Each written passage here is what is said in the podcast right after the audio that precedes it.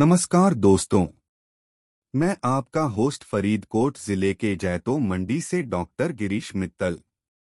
मैं आप सबका स्वागत करता हूँ हमारे पॉडकास्ट शिक्षा सफ़र में। आज बात करेंगे शिक्षा के समस्याएँ और समाधान के बारे में।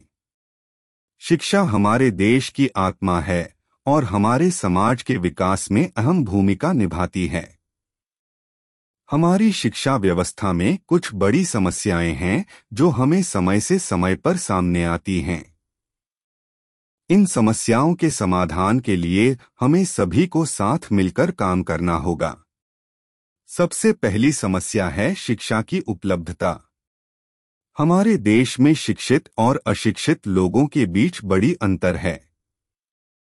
अनेक लोगों को शिक्षा से वंचित रहना पड़ता है, जो हमारे लिए बड़ी समस्या है।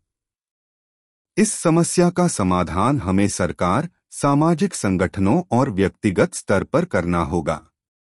शिक्षा के लिए अधिक संसाधन उपलब्ध कराना और शिक्षा के लिए अधिक संसाधनों का उपयोग करना इस समस्या का समाधान हो सकता है।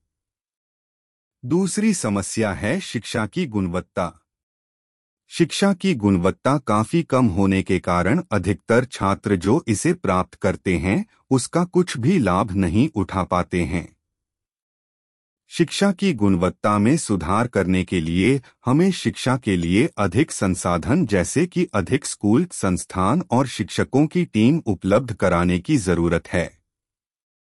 तीसरी समस्या है शिक्षा में दाखिलों का अनुभव। शिक्षा में हो रही दाखिलों के अनुभव में काफ़ी अंतर होता है।